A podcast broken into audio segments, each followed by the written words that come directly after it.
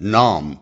پہلی ہی آیت، سب حسما رب کل آلہ کے لفظ العلا کو اس سورہ کا نام قرار دیا گیا ہے۔ زمانہ نزول۔ اس کے مضمون سے بھی یہ معلوم ہوتا ہے کہ یہ بالکل ابتدائی دور کی نازل شدہ صورتوں میں سے ہے۔ اور آیت نمبر چھ کے یہ الفاظ بھی کہ ہم تمہیں پڑھوا دیں گے، پھر تم نہیں بھولو گے، یہ بتاتے ہیں کہ یہ اس زمانے میں نازل ہوئی تھی جب رسول اللہ صلی اللہ علیہ وسلم کو ابھی وہی اخذ کرنے کی اچھی طرح مشق نہیں ہوئی تھی اور نزول وہی کے وقت آپ کو اندیشہ ہوتا تھا کہ کہیں میں اس کے الفاظ بھول نہ جاؤں۔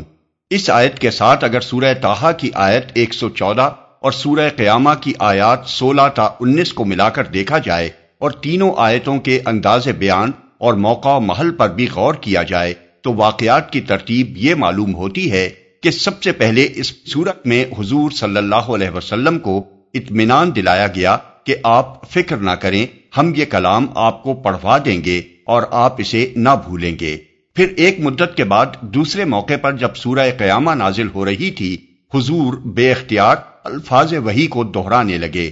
اس وقت فرمایا گیا کہ اے نبی، اس وہی کو جلدی جلدی یاد کرنے کے لیے اپنی زبان کو حرکت نہ دو، اس کو یاد کرا دینا اور پڑھوا دینا ہمارے ذمے ہے۔ لہذا جب ہم اسے پڑھ رہے ہوں، اس وقت تم اس کی قرت کو غور سے سنتے رہو، پھر اس کا مطلب سمجھا دینا بھی ہمارے ہی ذمے ہے۔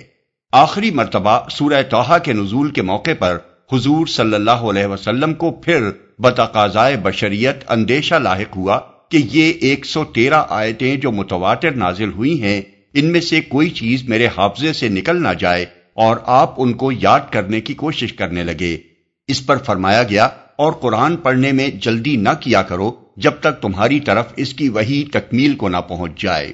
اس کے بعد پھر کبھی اس کی نوبت نہیں آئی کہ حضور صلی اللہ علیہ وسلم کو ایسا کوئی خطرہ لاحق ہوتا، کیونکہ ان تین مقامات کے سوا کوئی چوتھا مقام قرآن میں ایسا نہیں ہے جہاں اس معاملے کی طرف کوئی اشارہ پایا جاتا ہو۔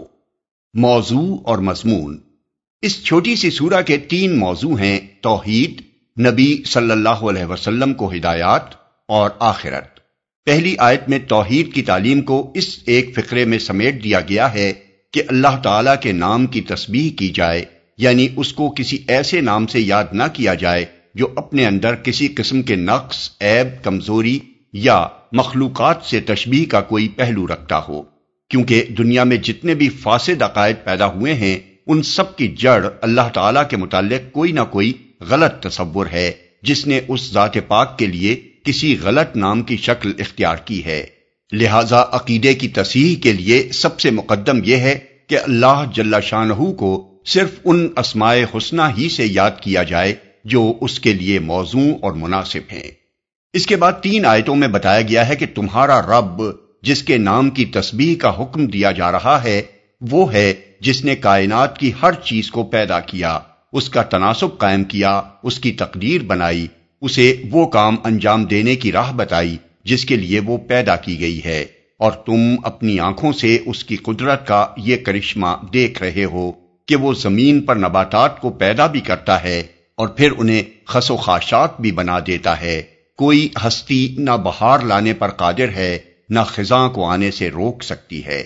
پھر دو آیتوں میں رسول اللہ صلی اللہ علیہ وسلم کو ہدایت فرمائی گئی ہے کہ آپ اس فکر میں نہ پڑیں کہ یہ قرآن جو آپ پر نازل کیا جا رہا ہے، یہ لفظ بلفظ آپ کو یاد کیسے رہے گا؟ اس کو آپ کے حافظے میں محفوظ کر دینا ہمارا کام ہے، اور اس کا محفوظ رہنا آپ کے کسی ذاتی کمال کا نتیجہ نہیں، بلکہ ہمارے فضل کا نتیجہ ہے، ورنہ ہم چاہیں تو اسے بھلا دیں۔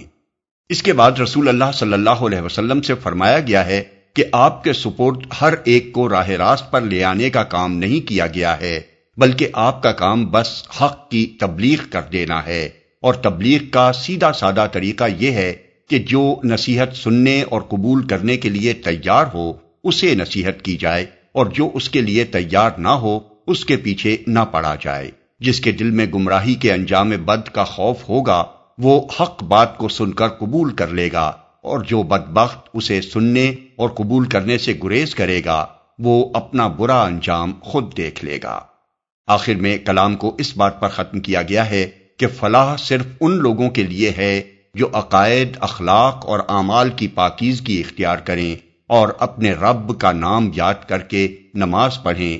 لیکن لوگوں کا حال یہ ہے کہ انہیں ساری فکر بس اسی دنیا کے آرام و آسائش اور فائدوں اور لذتوں کی ہے۔